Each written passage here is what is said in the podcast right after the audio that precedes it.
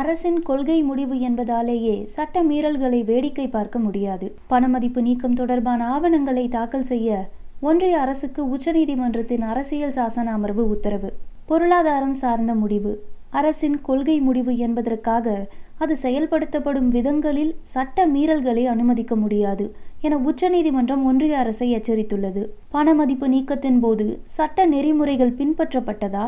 என்பதற்கான ஆவணங்களை டிசம்பர் பத்தாம் தேதிக்குள் தாக்கல் செய்யவும் உச்சநீதிமன்றம் உத்தரவிட்டுள்ளது. இரண்டாயிரத்தி பதினாறாம் ஆண்டு நவம்பர் எட்டாம் தேதி பழைய ஐநூறு ரூபாய் ஆயிரம் ரூபாய் நோட்டுகள் இனி செல்லாது என பிரதமர் மோடி திடீரென அறிவித்தார். இந்நடவடிக்கை பொருளாதார ரீதியாக நாட்டில் பேரழிவை ஏற்படுத்தியது.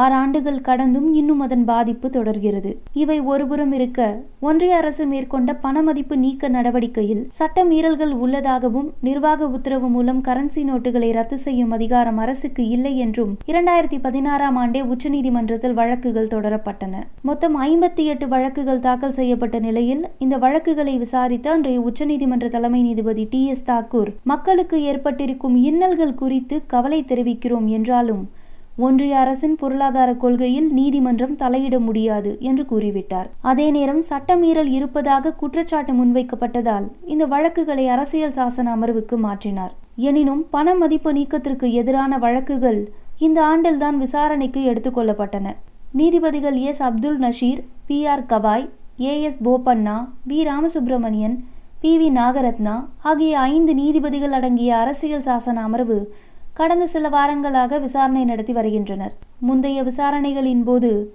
பண மதிப்பு நீக்கத்திற்கு எதிரான வழக்குகளை அரசியல் சாசன அமர்வு விசாரிக்க தேவையில்லை.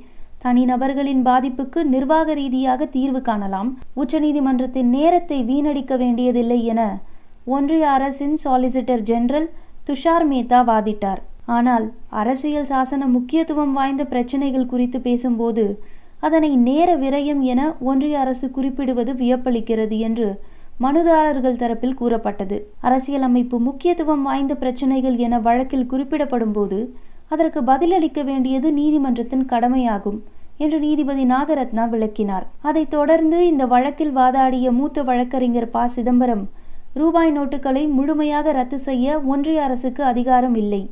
ஒரு குறிப்பிட்ட தொடரின் ரூபாய் நோட்டுகளை ரத்து செய்ய மட்டுமே சட்டப்பிரிவு இருபத்தி ஆறு இரண்டு ஒன்றிய அரசுக்கு அதிகாரம் அளிக்கிறது என்று தெரிவித்தார். மேலும் பண மதிப்பு நீக்கம் தொடர்பான முழு நடைமுறையும் சுமார் இருபத்தி ஆறு மணி நேரத்தில் செய்யப்பட்டதாக எனது கணக்கீடு காட்டுகிறது. கடிதம் நவம்பர் ஏழாம் தேதி பிற்பகலுக்கு பிறகு ரிசர்வ் வங்கிக்கு வருகிறது.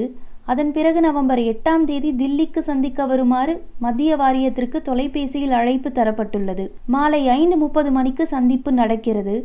ஒரு மணி நேரம் அல்லது ஒன்றரை மணி நேரத்திற்குள் அங்கு வந்த பரிந்துரைகள் கையோடு அமைச்சரவைக்கு எடுத்து செல்லப்படுகின்றன. பின்னர் பிரதமர் இரவு எட்டு மணிக்கு தொலைக்காட்சியில் தோன்றி பணமதிப்பு நீக்கத்தை அறிவிக்கிறார்.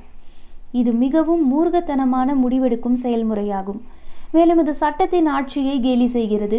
இந்திய ரிசர்வ் வங்கி சட்டம் ஆயிரத்தி தொள்ளாயிரத்தி முப்பத்தி நான்கின் கீழ் நிர்ணயிக்கப்பட்ட குறைந்தபட்ச இயக்குநர்களின் எண்ணிக்கை மற்றும் உருவாக்கப்பட்ட விதிகள் மற்றும் விதிமுறைகளின் கீழ் இயக்குநர்களுக்கு முன் அறிவிப்பு கொடுப்பது தொடர்பான விதிகள் கடைபிடிக்கப்பட்டதா என்பதற்கான ஆவணங்கள் ஆறு ஆண்டுகளை கடந்தும் தாக்கல் செய்யப்படவில்லை என்றும் குற்றச்சாட்டுகளை அடுக்கினார்.